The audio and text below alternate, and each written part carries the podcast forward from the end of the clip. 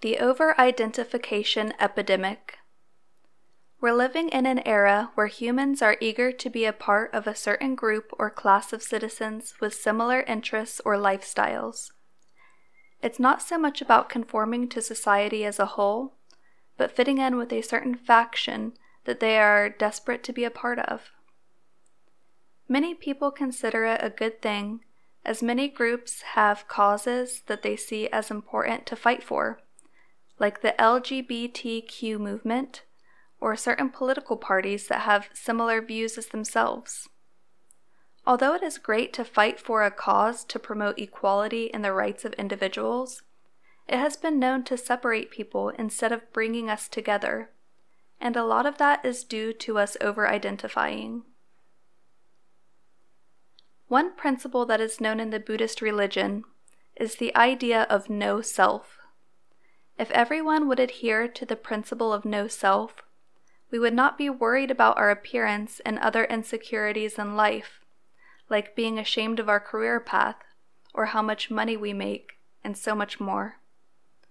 By labeling yourself, you are putting an idea out in the world that you are different than others that don't fit into your group. It's comparable to different cliques in high school. The need we have to fit in somewhere can cause feelings of distance and the discrimination you might have been fighting against in the first place. We are all made up of atoms and energy, not just humans, but everything on this planet and in the universe. Instead of seeing differences in race, religion, sexual orientation, species, et cetera, we can look at everyone and everything as a whole. When Buddha became enlightened, he looked up at the sky and saw Venus and thought, I am Venus. When we, when we realize the essential oneness of everything and everyone, we can start to change our perspective on life. Whether or not you believe in an afterlife, it is true that when we die, our atoms and energy make up a part of something else in the world around us. Thinking of it in that way scientifically can help you see even clearer the oneness of us all. One truth in life is that everything is constantly changing. Nothing remains the same. That includes the physical and ideological self we identify with. You might consider yourself a liberal in your high school and college years, but adopt a more conservative view later on in life. You may have been a cashier at your first job, but be a teacher in your thirties. Our self is never constant, it's always changing. You are not your self, so to speak. You are not your job, you are not your relationship status, and you are not your physical appearance. For example, saying, I am a banker, I am single, or I am thin.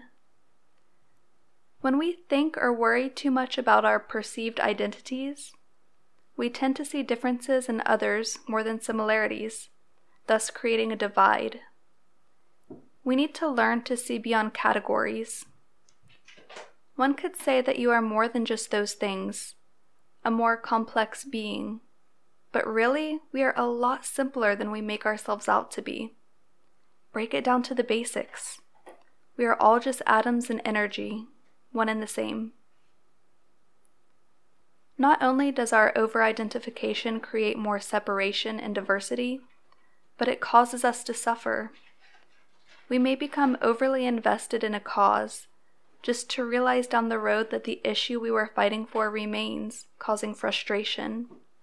We may be thin in high school but gain more weight as a young adult, causing depression. One of our coworkers might get the promotion at work, causing envy. When we can lose those invisible labels we give to ourselves, we can be more at peace with ourselves and the world around us. The book, The Tao of Inner Peace, states this affirmation. I now know my life is peaceful and harmonious. I am centered, whole, and complete. I have a job, but I am not my job. I have a family, but I am not my family. I have relationships, but I am not my relationships. I have a body, but I am not my body. I have a cause, but I am not my cause. I am one with Tao. I respect myself and the process. I harmonize with nature and all others in my world. I accept greater peace in my life now. And so it is.